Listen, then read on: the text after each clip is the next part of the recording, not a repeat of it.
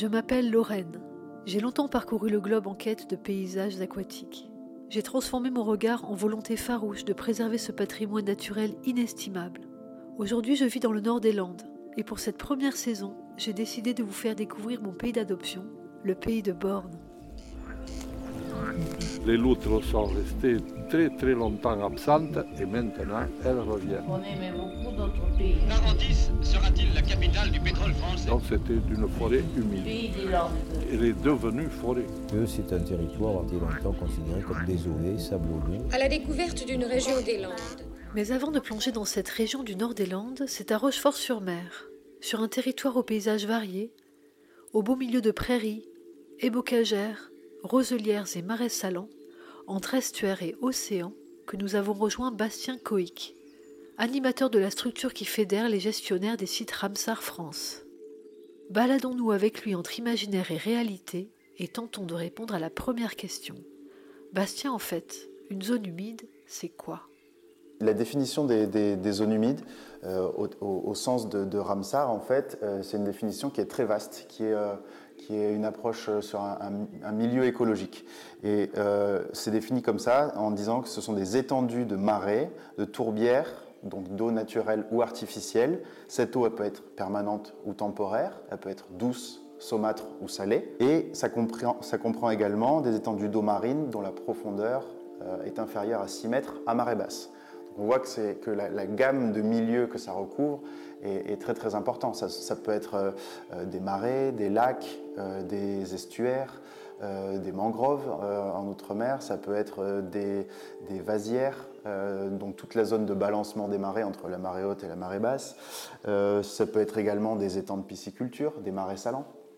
Voilà, donc on a vraiment toute une gamme, des tourbières, on a vraiment toute une gamme de milieux qui correspondent à cette définition des zones humides. euh, au, sens, écologique du terme. Après, il y a également une définition, mais qui est réglementaire et là qui est, euh, on va dire, plus spécifique et presque technique au niveau, au niveau français. Euh, mais voilà, si on parle de zone humide au sens large, c'est vraiment cette définition-là qu'il faut avoir en tête. Alors effectivement, c'est une définition assez large des zones humides dans le monde entier, non seulement en France. Alors pour mieux s'y retrouver, est-ce qu'on peut les classifier? Il y, a, on va dire il y a trois grands types, en tout cas la Convention de Ramsar euh, définit trois grands types. On va dire qu'il y a les zones humides intérieures, Euh, donc ça peut être euh, les rivières, les cours d'eau, les lacs, ça peut être également des zones humides d'altitude, donc certains glaciers, des tourbières de montagne. Ensuite on a les zones humides, on va dire côtières ou marines, donc là on va avoir les lagunes en Méditerranée, euh, les, bords de mer, donc les strands, donc les zones de, balancement des marées. Euh, ça peut être les deltas, euh, des marais salés, euh, les mangroves euh, en outre-mer, les eaux marines peu profondes, comme je disais tout à l'heure, donc une partie des récifs coralliens, euh, certains herbiers marins également. On a la dernière partie qui sont, on va dire, les zones humides euh, artificielles, euh, c'est-à-dire créées par l'homme. Donc ça peut, ça peut être euh, des rizières, des marais euh, salants, des étangs qui permettent, des étangs qui ont été créés il y a des siècles pour le poisson, donc les étangs d'aquaculture, je pense notamment à, la Brenne ou dans la Dombe, voilà, ce sont considérés comme écologiquement des zones humides. Donc trois grands types. Merci Bastien. Donc on a vu la définition d'une zone humide, passé en revue leurs différents types, pour que chacun se rende bien compte qu'il y a forcément une zone humide non loin de chez lui.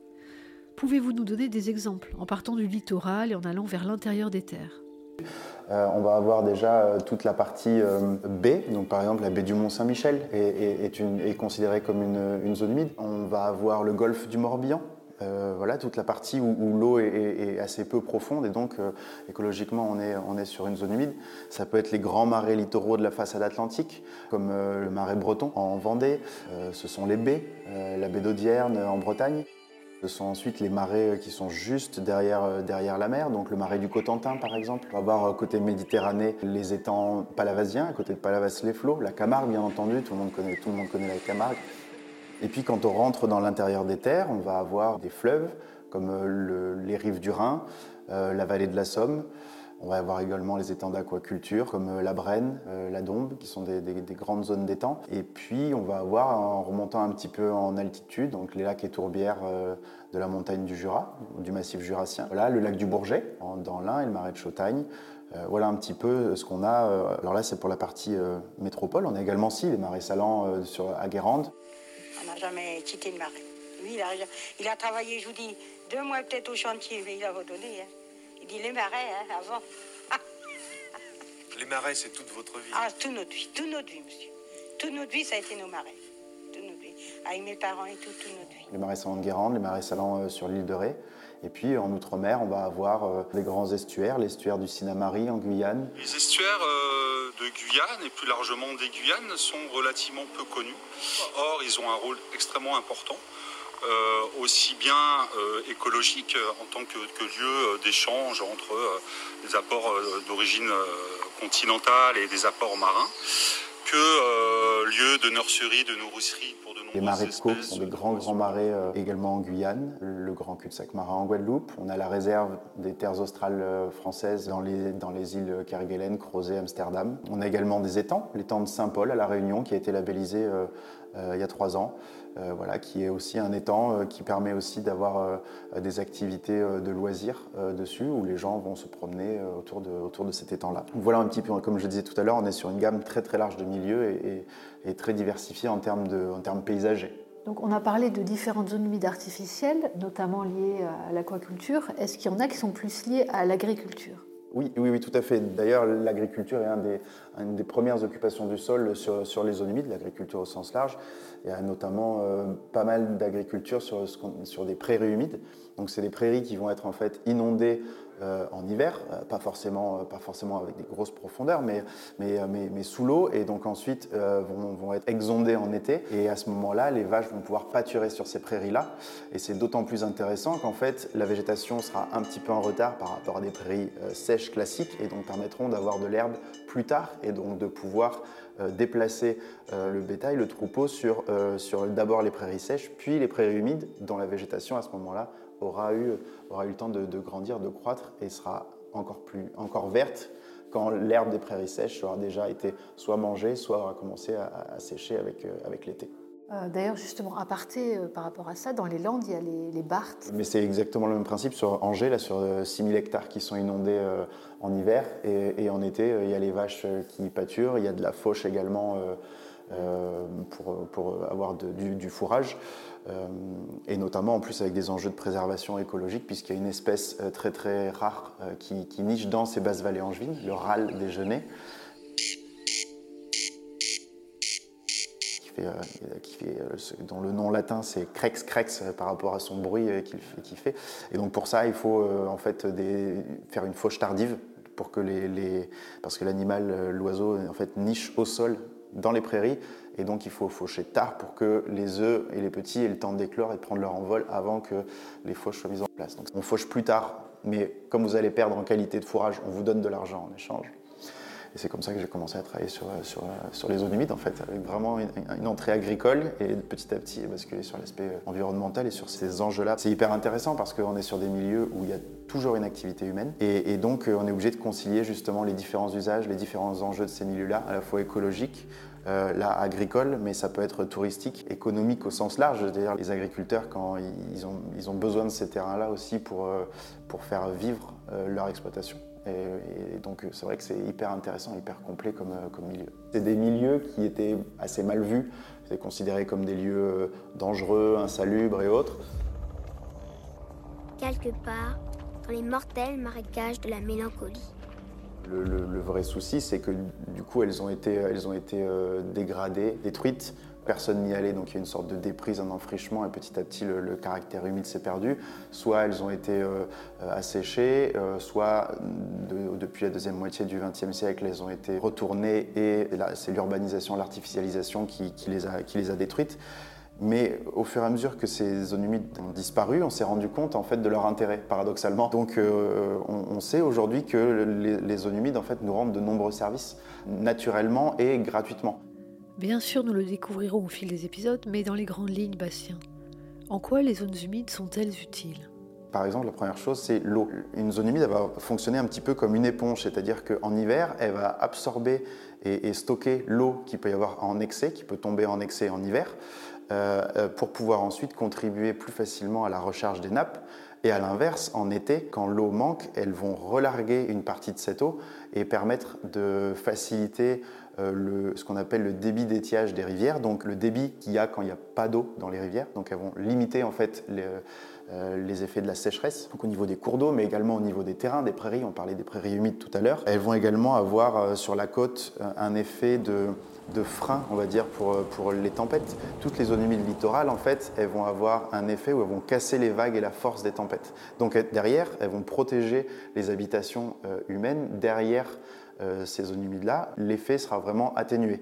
Donc ça, c'est très important parce que beaucoup de gens vivent en bord de l'eau et en bord des côtes. Donc euh, ça a des enjeux aussi euh, en termes de humains. C'est également des milieux qui vont capter du carbone, capter énormément de carbone.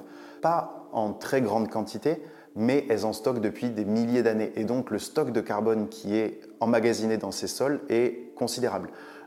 juste pour donner un ordre d'idée, on parlait des tourbières tout à l'heure.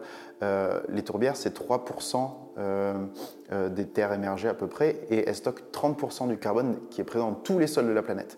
Donc le ratio, il est gigantesque.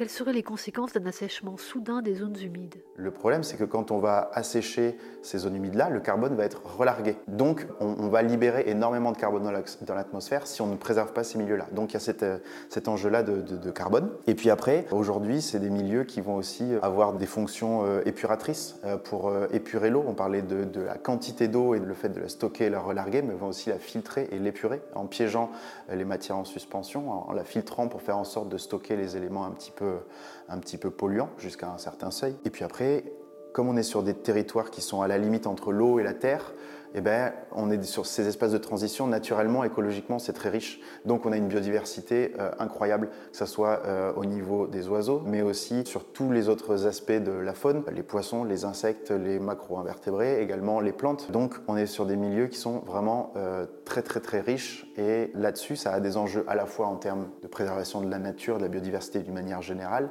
mais aussi derrière pour nous humains qui allons nous promener, qui voulons aller observer la nature, ben, on est sur des milieux euh, où il y, a toujours des choses, il y, a une biodiversité qui est très riche. Vous voulez aller dans la nature, vous voulez voir des, bestioles et des belles plantes, vous allez dans une zone humide, vous ne pouvez pas y rater, vous trouvez forcément quelque chose de joli.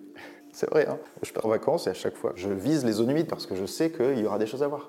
Mais c'est vrai qu'il y a toujours cette image un petit peu des zones humides, euh, voilà, les, aspects insalubres, la malaria, c'était ça, hein, c'était euh, le mauvais air. C'était, ça, a beaucoup contribué, hein, les, légendes, les légendes autour des zones humides. On fait d'ailleurs beaucoup de mal à, ces, milieux-là. On le voit même dans les films, dans, le cinéma, dans les BD. À chaque fois, euh, euh, les, endroits mal famés où il y a une sorte de brouillard, où il se passe des choses un peu louches, où il y a les brigands qui vont. Euh, voilà, c'est dans les zones humides. Il y, a eu plein d'études qui ont été faites, même, même dans les dessins animés. Hein.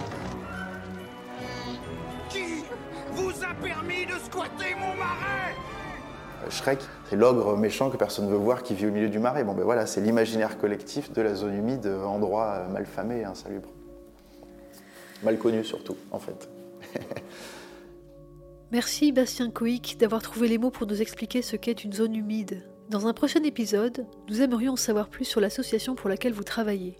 Ramsar France. Nous espérons que ce premier épisode vous donne envie de chausser vos bottes et de partir à la découverte des zones humides qui vous entourent. Aujourd'hui, 2 février 2023, c'est la journée internationale des zones humides, alors nombreuses sont les initiatives auxquelles vous pouvez vous joindre. Dans le prochain épisode, nous reviendrons sur notre territoire auprès de Jean-Jacques Feignet qui nous dévoilera les secrets de la formation géologique du pays de Borne. Terre d'eau, une production Zuxo avec à la technique et musique Théo Forstendischer au montage, Hugues Malo et à la réalisation, Lorraine Carpentier.